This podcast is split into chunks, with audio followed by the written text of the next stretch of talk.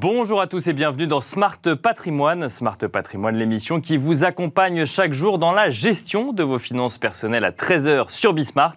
Au sommaire de cette édition, nous commencerons comme d'habitude avec patrimoine thématique, un patrimoine thématique consacré tous les lundis aux thématiques immobilières. Nous ferons en l'occurrence le point avec Séverine Amat, porte-parole de Se Loger, sur la perception des loyers par les propriétaires et par les locataires.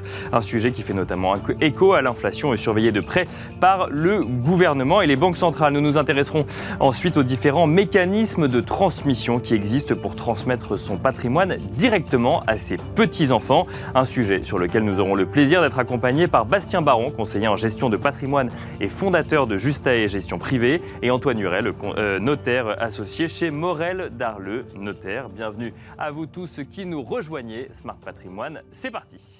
Patrimoine thématique en partenariat avec l'Anacofi.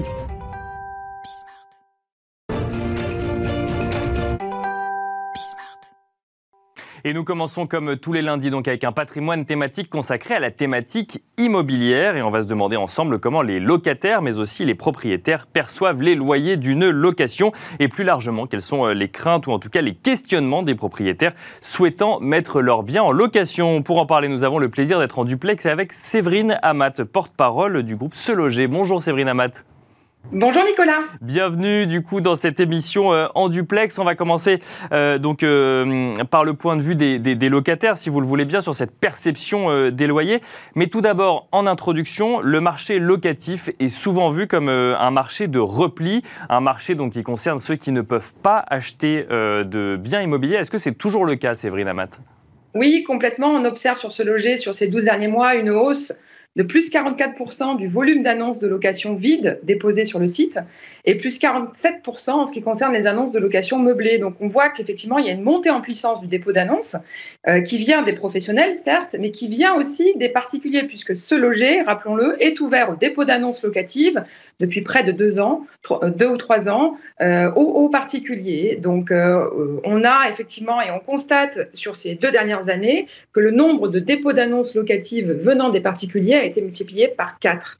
Donc, on peut dire effectivement que face à un manque de biens à l'achat, la location se positionne bel et bien, Nicolas, comme un marché de repli.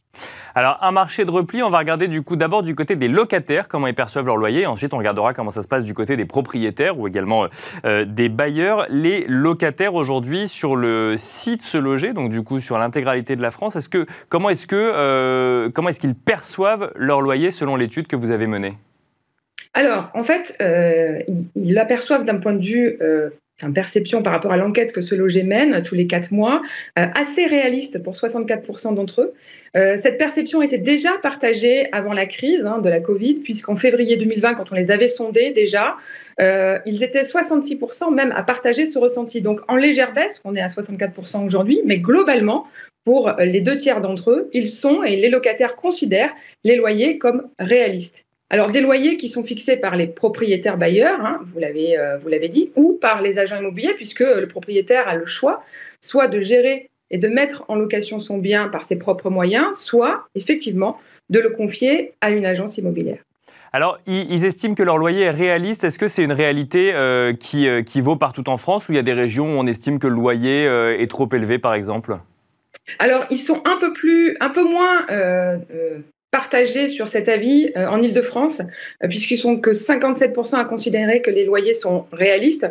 Euh, mais il faut quand même garder à l'esprit que trouver un logement en Ile-de-France est aussi assez, assez compliqué, hein, que ce soit à la location ou à l'achat. donc, ils sont peut-être un peu moins exigeants euh, même sur le marché francilien, même si ce chiffre est en deçà de la moyenne euh, nationale estimée à, euh, à 64%. Donc les, les, locataires, globalement, estiment qu'un loyer moyen de 708 euros par mois, c'est quelque, chose de, c'est quelque chose de complètement réaliste. En fait. Alors, ce loyer moyen que vous nous donnez de 708 euros par mois, c'est un loyer moyen que vous avez calculé dans l'étude, c'est ça, c'est le loyer moyen en France aujourd'hui? Oui, c'est le loyer moyen estimé par le baromètre des loyers se loger qui est publié euh, tous les mois et qui se base sur euh, une superficie euh, d'environ 50-55 mètres carrés. Donc c'est la moyenne constatée nationalement, 708 euros par mois. c'est ce que l'on constate sur, ce logement. Et alors, toujours côté euh, locataire, Séverine Amat, euh, donc vous nous avez dit que euh, la plupart effectivement des locataires considèrent que le loyer qu'ils payent tous les mois est un loyer réaliste. Pour autant, est-ce que dans la perception, ils s'attendent à une augmentation ou qui sait, une diminution du, de leur loyer à venir? Alors, ils s'attendent, et bailleurs et locataires, euh, à effectivement être confrontés à une augmentation dans les six prochains mois, une augmentation des loyers. Euh, alors, c'est la projection de la moitié des locataires, puisqu'ils sont 53% des sondés à estimer que les loyers progresseront dans les six prochains mois, et c'est plus 12% en un an, donc c'est énorme. Et un tiers des bailleurs aussi, soit 35%, euh, estime aussi que les loyers vont augmenter. Et là, on est à plus 14 points par rapport à N-1. Donc, euh, euh, c'est quand même des chiffres qui sont extrêmement significatifs c'est intéressant, c'est que finalement, côté euh, propriétaire ou côté locataire, en fait, les deux s'attendent à ce que, en tout cas une partie euh, de chacun d'entre eux, mais une partie conséquente s'attendent à ce que les loyers euh, viennent à grimper. Du coup, si on regarde côté propriétaire d'un bien qu'on met en location, est-ce que ça veut dire que là, sur cette perception des loyers, on estime qu'on est à un niveau qui n'est pas suffisamment élevé aujourd'hui? C'est vraisemblable, c'est-à-dire qu'on a des propriétaires effectivement qui se disent qu'ils peuvent peut-être augmenter encore euh, leur loyer.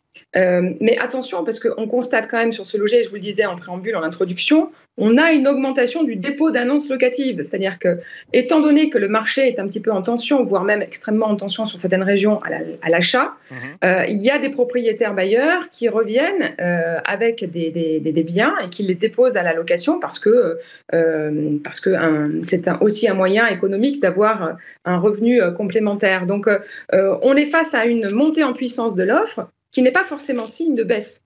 Euh, et ça, c'est pas forcément flagrant dans la tête des locataires parce que euh, ils sont pas forcément conscients de cette montée en puissance du dépôt d'annonce. Donc, euh, dans la tête des bailleurs, c'est forcément plus clair. Eux s'attendent à augmenter les leurs loyers, mais pourront-ils le faire vu la montée en puissance du dépôt d'annonce que l'on constate nous sur ce loger?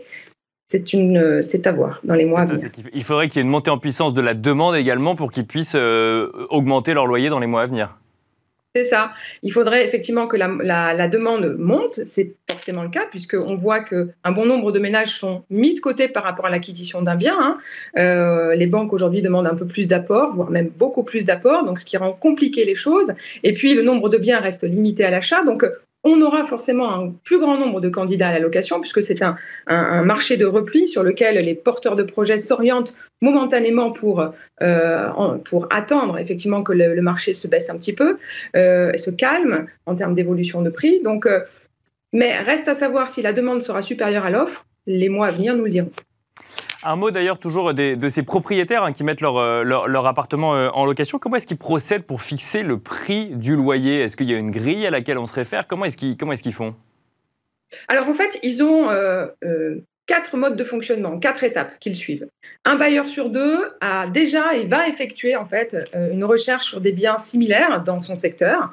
ensuite, plus d'un tiers d'entre eux va demander un conseil à, des conseils à des professionnels de l'immobilier. Hein.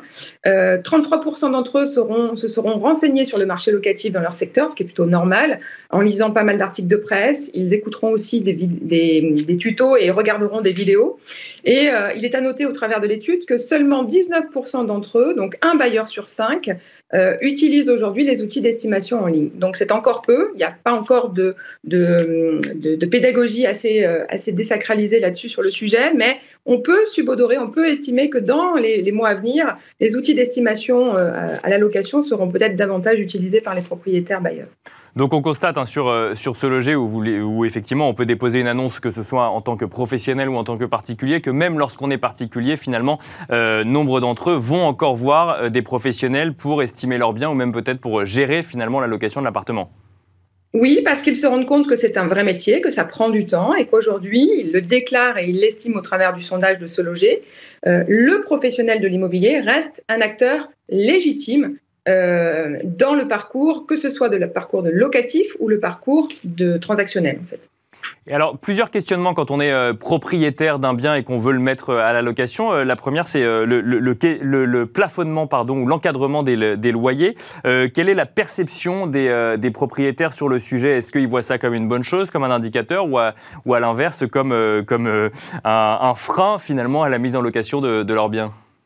Alors clairement, Nicolas, il le voit comme un frein. Ils sont 42% à déclarer que l'encadrement des loyers ne sera pas profitable côté bailleur, ce qui est, ce qui est compréhensible. Donc de ce côté-là, il ne, il ne, ne plébiscite pas forcément l'encadrement des loyers plus que ça. Voilà. Ça, c'est ce qu'il déclare au travers de la dernière enquête. Et alors, euh, autre, euh, autre crainte hein, d'un propriétaire, euh, d'un propriétaire bailleur, crainte qu'on entend assez régulièrement, c'est cette protection du locataire face et donc cette non-protection du propriétaire face à un risque d'impayé. Et un sujet d'autant plus d'actualité que nous venons de rentrer là depuis quelques jours dans, dans la période de trêve hivernale. Est-ce que ça fait peur aux propriétaires, ça, concrètement, dans les chiffres, dans l'étude que vous menez, Séverine Amat? Oui, ça continue à faire peur quelque parce qu'ils sont euh, près de 3 bailleurs sur 10, donc 27% pour être précise, à déclarer avoir déjà été personnellement confrontés à des impayés euh, de la part de leurs locataires. Alors c'est un, score qui est stable depuis euh, une baisse qu'on a constatée il y a un an, puisque il y a un an on était à 29%, donc ça, ça, baisse et ça continue à baisser puisque en février 2020 ils étaient 37% à euh, avoir été confronté à un problème d'impayé. Donc, euh,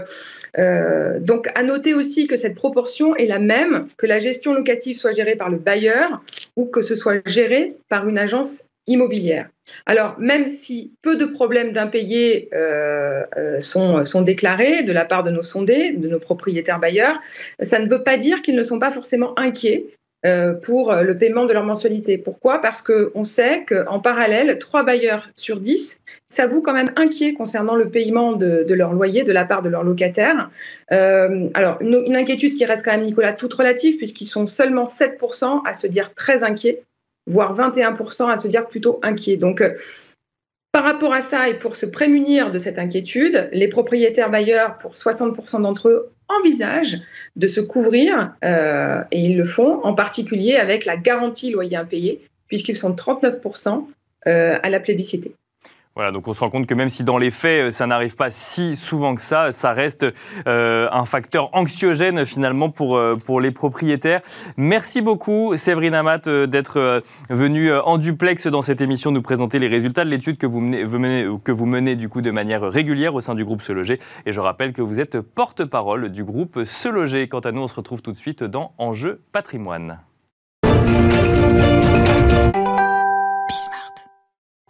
Et on enchaîne à présent avec Enjeu patrimoine où nous allons tenter de décrypter les mécanismes de transmission et d'héritage alors que le sujet de la transmission directement à ses petits-enfants revient de plus en plus. En effet, avec l'allongement de la durée de vie, lorsque l'on prépare sa succession, les enfants euh, qui peuvent légitimement en bénéficier sont souvent eux-mêmes déjà en milieu, voire fin de carrière, voire même, voire même parfois à la retraite et ont en tout cas passé les premières années de vie professionnelle où l'apport financier d'un héritage peut venir aider à acheter une résidence principale ou financer euh, des études d'enfants. Pour autant, est-ce que le fait de transmettre son héritage directement à ses petits-enfants est une demande récurrente? Et si c'est le cas, comment l'anticiper? Nous en parlons avec Bastien Baron, conseiller en gestion de patrimoine et fondateur de Justae Gestion Privée. Bonjour Bastien Baron. Bonjour Nicolas. Bienvenue sur ce plateau et nous en parlons également avec Antoine Hurel, notaire associé chez Morel Darle Notaire. Bonjour Antoine Hurel. Bonjour Nicolas. Bienvenue sur ce plateau également. Peut-être question, euh, euh, première question avec vous Antoine Hurel. En tant que notaire, vous voyez du coup, vous, vous accompagnez les familles dans ces sujets de succession. Est-ce que vous voyez que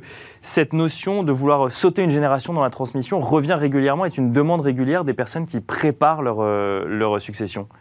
Oui, effectivement, c'est un, thème d'actualité. Tous les jours, on reçoit des clients dans, nos bureaux pour euh, se poser la question de, la transmission de leur propre patrimoine. Euh, et, c'est vrai qu'on euh, on ne pense pas toujours à cette transmission directement, entre guillemets, transgénérationnelle. Bien sûr. Et, et, comme vous le disiez, il y a des enfants qui ont parfois déjà un train de vie suffisant, qui ont constitué un patrimoine. Et donc, oui, c'est un thème vraiment qui est récurrent et que, que aussi nous, on, on initie parfois parce qu'ils n'y pensent pas toujours. Et alors, c'est un, un oui, c'est ça, c'est finalement un thème qui est euh, initié parfois par vous, pas toujours. Les, c'est pas la personne qui, qui, prépare sa succession qui vient vous voir en vous disant, tiens, bah, est-ce qu'on pourrait sauter une génération? Alors, les grands-parents euh, prennent l'initiative parfois de, parce qu'ils sont au courant euh, des dispositifs fiscaux dont on parlera tout à l'heure, mais les, les, les, enfants, effectivement, n'y pensent pas toujours. Un exemple pratique, si quelqu'un hérite de son père, on ne pense pas toujours à lui proposer de renoncer lui directement D'accord, bien au sûr, profit de ses propres enfants. Et à ce moment-là, on saute une génération. Alors, c'est pas une véritable anticipation, puisque dans mon exemple, le grand-père est, décédé, mais l'enfant peut donc renoncer directement au profit de son enfant, D'accord, oui. Ce qui est un énorme avantage, c'est que ça va éviter d'enrichir, entre guillemets, l'enfant il sera obligé ensuite de retransmettre, et donc il, transmet comme ça en ligne directe du grand-père aux petits-enfants. C'est ça, donc en fait, effectivement, dans la préparation, il y a celui qui prépare sa succession de son vivant, mais il y a aussi celui, il faut préparer aussi celui qui va euh, bénéficier en fait de cette succession et qui, lui, doit faire le choix de renoncer ou non en fait à, cet héritage. Bien sûr, alors soit on le subit, là, l'exemple que je vous donnais, c'est quand c'est pas été préparé en fait. Bien hein. sûr, donc, le grand-père n'a rien fait au profit du petit, de petit enfant, et puis euh, on hérite, et, le notaire peut conseiller utilement de dire, là, est-ce que vraiment vous avez intérêt à hériter? Non, passons une génération.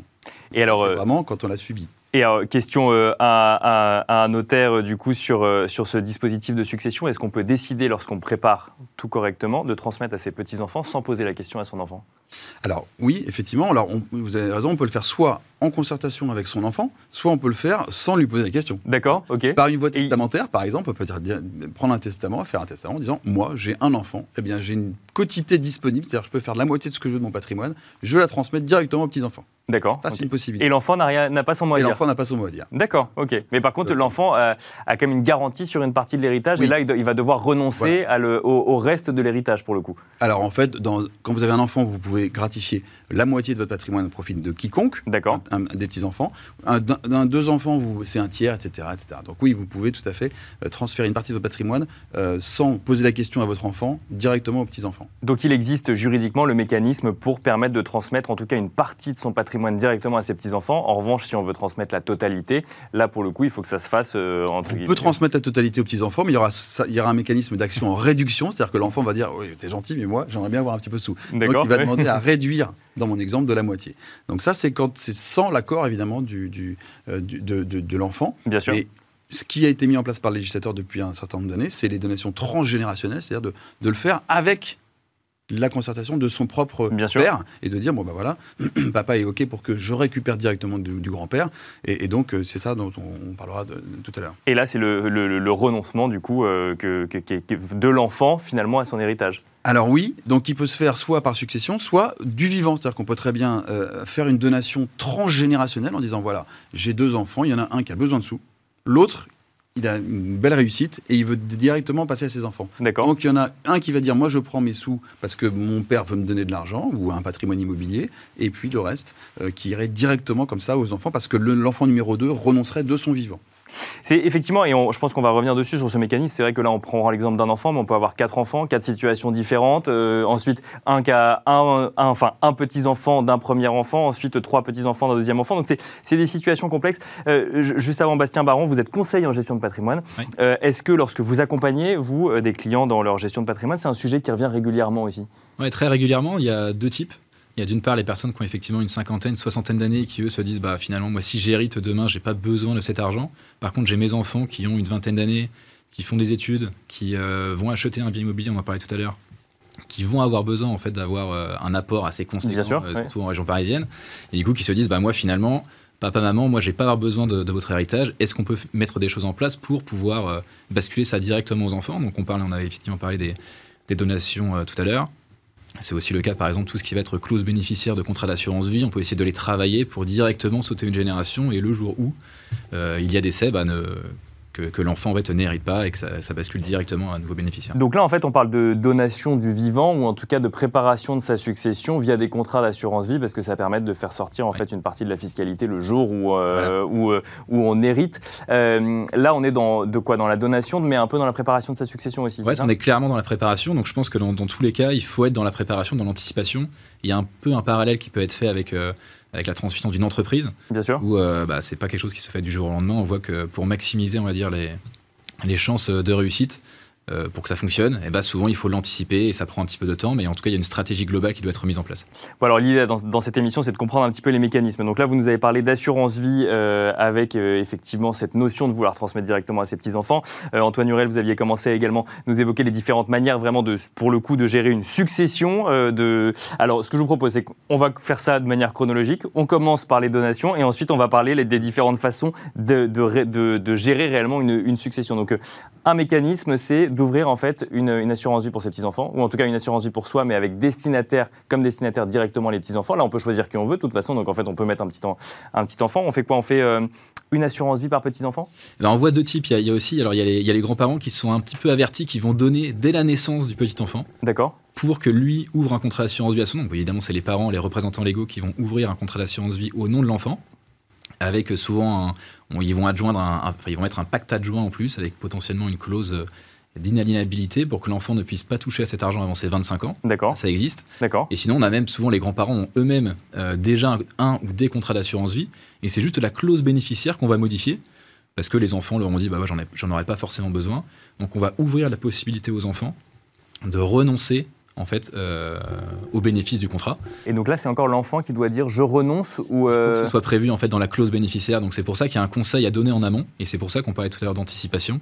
Et c'est quelque chose qui doit être prévu dans la clause bénéficiaire. Oui, c'est ça, parce qu'en en fait, si jamais on l'ouvre aujourd'hui, on peut dire bah, très bien, je donne. Et d'ailleurs, on dit je donne à, euh, mettons, Antoine et Bastien ou je donne à mes petits-enfants? On peut faire les deux, ouais. On peut faire les deux, donc on n'est pas obligé de nommer chacun des petits-enfants, on peut dire je donne à mes petits-enfants. C'est plutôt, plutôt, conseillé, mais si on a un nouveau par exemple qui naît. Oui, c'est ça, c'est qu'il peut y avoir une naissance. il y en a un, il en manque un du coup. Il en manquera, oui, si, euh, si au moment du décès, effectivement, il y, y, en a un qui naît euh, par la suite, mais donc si je comprends bien, ensuite c'est euh, les parents qui ouvrent les. Enfin, ou en tout cas, c'est peut y avoir l'assurance vie ouverte par chacun des enfants ou alors euh, effectivement l'assurance vie ouverte par les grands-parents. Et là, euh, en fait, on va changer la clause bénéficiaire parce que bon, on n'aura pu en ouvrir une pour ses enfants il y a 20 ans, puis finalement on se rend compte qu'il faut que ce soit pour les petits-enfants. Et là, il faut appeler les enfants en disant bah, attendez, attention, je change la clause bénéficiaire, c'est plus vous qui êtes, euh, qui êtes bénéficiaire. Non, souvent ça vient des enfants. C'est les enfants qui vont dire bon, bah, je suis pas certain d'avoir besoin de cet argent. Donc dans la clause, modifiez-la un petit peu pour, pour dire pour me laisser la possibilité de renoncer pour que directement, puisque comme vous dites, il peut avoir quatre enfants, il y en a un qui peut se dire moi cet argent je vais en avoir besoin, puis il y en a trois autres qui disent moi ma situation elle va très bien, donc je préférerais renoncer au profit de mes propres enfants. Mais parce que pour que ce soit clair, la, clause bénéficiaire, si elle désigne quelqu'un, en fait, elle va rentrer quand même dans l'actif successoral des enfants ou, euh, ou elle va aller directement sur les petits enfants directement sur les petits enfants. Donc il n'y a pas besoin de l'accord des enfants pour quand on... Non, il n'y a pas besoin de l'accord des, enfants. Il n'y a pas besoin de l'accord des enfants, il n'y a pas besoin du souscripteur ni du bénéficiaire, heureusement. C'est caché. Hein. D'accord. L'assurance vie, euh, c'est une, une stipulation pour autrui, ça veut dire c'est un contrat, c'est de l'épargne, et puis juste à la fin, il y a une clause bénéficiaire. Mais la clause bénéficiaire, on la change comme on veut. D'accord, ok. Mais par contre, effectivement, il vaut mieux qu'il y ait des discussions familiales quand même sur le sujet et que l'idée vienne quand même normalement de ceux qui vont être lésés, entre guillemets, à la fin. Comme. Euh, ça, c'est pour euh, l'assurance vie. Il y a d'autres mécanismes de donation avant qu'on passe à la succession en tant que telle? Oui, je peux peut-être dire deux mots des, justement de ces mécanismes fiscaux de, transmission. Il, faut les, connaître hein, parce que c'est important. Il y a un abattement général de 31 865 euros qui existe sur le plan fiscal. Donc euh, on peut donner ce qu'on veut, un meuble, un, tableau, de l'argent ou de l'immobilier. 31 865 par grands-parents et petits-enfants. Donc ça peut faire beaucoup. Hein. Ah oui, ça peut effectivement.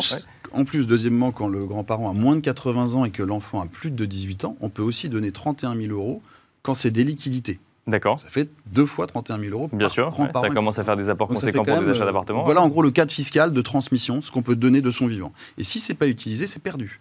Parce qu'en succession, ce n'est que 1500 euros. Euh, D'accord, ça n'est pas reporté sur la succession si jamais on n'a pas donné du vivant. Donc vraiment, le conseil qu'il faut donner aux, grands-parents, c'est aller voir votre notaire, votre gestion de patrimoine, éventuellement gestion de patrimoine sur l'assurance, mais allez voir votre notaire pour connaître les mécanismes et puis euh, bénéficier de ces mécanismes du vivant, sinon c'est perdu. Voilà, donc euh, euh, sur la forme, peut-être on peut parler de la forme, parce que vous savez, vous pouvez aller aux impôts directement enregistrer votre don manuel. le, gouvernement a mis en place un système d'enregistrement directement de son don. D'accord. Mais ce qu'on conseille, c'est d'aller voir un notaire, parce que sur le plan civil, c'est très important. Donner, c'est pas, c'est pas rien. D'abord, il faut avoir la capacité de donner, est-ce qu'un sûr. père de 95 ans, si c'est remis en cause derrière, c'est pas bon Est-ce qu'il est ne fait pas une bêtise? Et puis surtout, comment on peut orienter le don? On peut donner des charges. Qu'est-ce que tu fais de l'argent? Tu n'en auras pas le droit avant tel, tel, tel âge. Et tout ça, c'est pas possible sur un, un, don fiscal, un imprimé fiscal. C'est possible avec le conseil du notaire qui va sécuriser euh, la transmission. Donc ça, c'est très important. Donc faire en sorte, par exemple, que le don euh, serve à euh, tel ou tel effet, notamment, par exemple, pour l'achat d'une résidence principale ou pour financer des études, et pas pour financer une vie quotidienne sur les cinq prochaines années. Exactement. Euh, on peut parler aussi de la donation d'usufruit temporaire, on n'en parle pas aussi, enfin c'est très, très mal connu. Là c'est l'inverse, c'est de dire j'ai des, des revenus, moi en tant que grand-père, j'ai pas besoin de ce flux de revenus, donc je peux les donner pendant une période donnée de 5-10 ans à mes petits-enfants. D'accord. Plutôt que de donner de l'épargne que moi, où j'aurais subi de l'impôt sur le revenu, eh ben, je vais laisser, par exemple, le loyer d'un studio à mon petit-fils. Qui paiera l'impôt sur le revenu pour le coup. Lui paiera l'impôt sur le revenu, bien sûr, il y aura aussi mais aura aussi, net bien, sûr, bien sûr, bien sûr.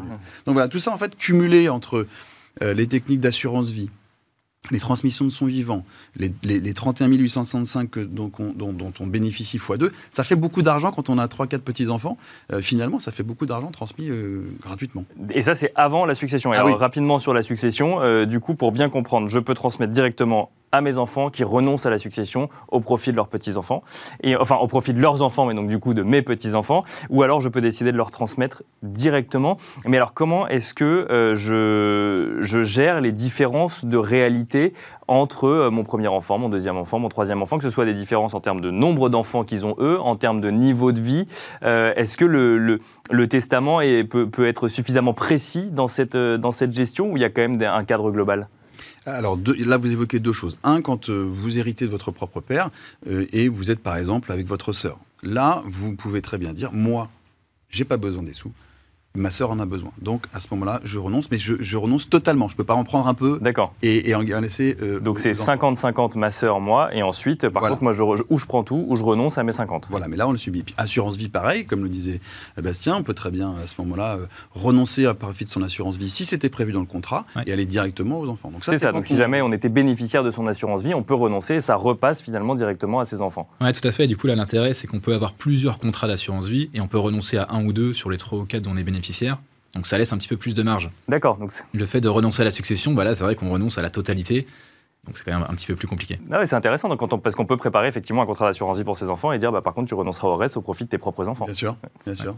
Donc, euh, donc en fait, il y a vraiment deux, deux hypothèses. Un, on n'a rien fait, mais il y a toujours des mécanismes de renonciation au dernier moment succession et assurance vie. Bien sûr. Et puis le conseil, c'est justement de le faire de son vivant. C'est votre thème, hein, anticiper. Donc il faut, aller, voir les, il faut aller voir les spécialistes, il faut aller voir les notaires, les gestionnaires patrimoniaux, pour le faire.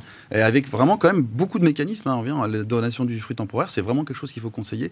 Quand vous avez des gens qui disent Ah ben j'ai mon IFI, je paye beaucoup d'impôts sur le revenu, et puis il me reste ça, ben, pourquoi pas donner à des enfants ou des petits-enfants qui ont 30 ans et qui en ont besoin aujourd'hui. Et, et, pour conclure, euh, Bastien Barouin, alors si on regarde votre clientèle jeune, c'est une clientèle qui compter là-dessus, c'est toujours complexe à dire parce qu'effectivement, on ne compte pas vraiment là-dessus, mais qui de plus en plus arrive avec un apport euh, potentiellement, ou en tout cas une anticipation d'apport. C'est des sujets qui sont discutés en famille ou... non, En fait, ce qu'on voit beaucoup aussi, c'est que les grands-parents, maintenant, quand ils donnent à leurs enfants, c'est souvent, ils vont donner de l'immobilier ou de la, de la nue propriété, etc., quelque chose qui n'est pas forcément concret. Et en fait, ça leur plaît en fait de donner à leurs petits enfants qui eux vont faire quelque chose dans immédiatement. Bien sûr, oui. C'est-à-dire c'est soit ça un d'avoir un impact dans leur, dans leur vie, oui, un impact immédiatement. Donc ça, ça leur plaît. Donc souvent c'est des je pense qu'il y a les petits enfants qui sont, qui sont assez jeunes qui, qui poussent un petit peu aussi la balle euh, vis-à-vis des grands-parents en disant bah voilà j'ai peut-être un MBA à faire aux États-Unis ça coûte 100 000 dollars etc j'aurais peut-être besoin d'un petit peu d'argent. Euh, j'aimerais euh, entrer dans la vie active et m'acheter mon premier appartement. Ça l'immobilier ça plaît beaucoup en plus aux grands-parents. Bien sûr ils sont prêts à aider. Donc c'est ça aussi qu'on voit qu'on voit beaucoup. Il y a ceux aussi qui montent leur entreprise et là, même chose, en fait, les, grands-parents sont, sont, vraiment à même d'aider sur, sur ce point-là. Bon, avec tout de suite, euh, enfin, parfois des discussions qui peuvent être un peu complexes à amener, mais bon, on imagine que du coup, elles sont de plus en plus présentes en entreprise. Merci beaucoup, Bastien Baron. Euh, je rappelle que vous êtes conseiller en gestion de patrimoine et fondateur de Justa et Gestion Privée. Merci, Antoine Hurel, notaire associé chez Morel Darleux, notaire. Merci à tous les deux. Vous êtes prêté un exercice pas facile hein, de définir tous ces sujets-là dans une quinzaine euh, de minutes. J'espère que ça vous aura apporté quelques clés pour la préparation d'une succession. Et je vous dis à demain, du coup, pour un nouveau numéro de Smart Patrimoine.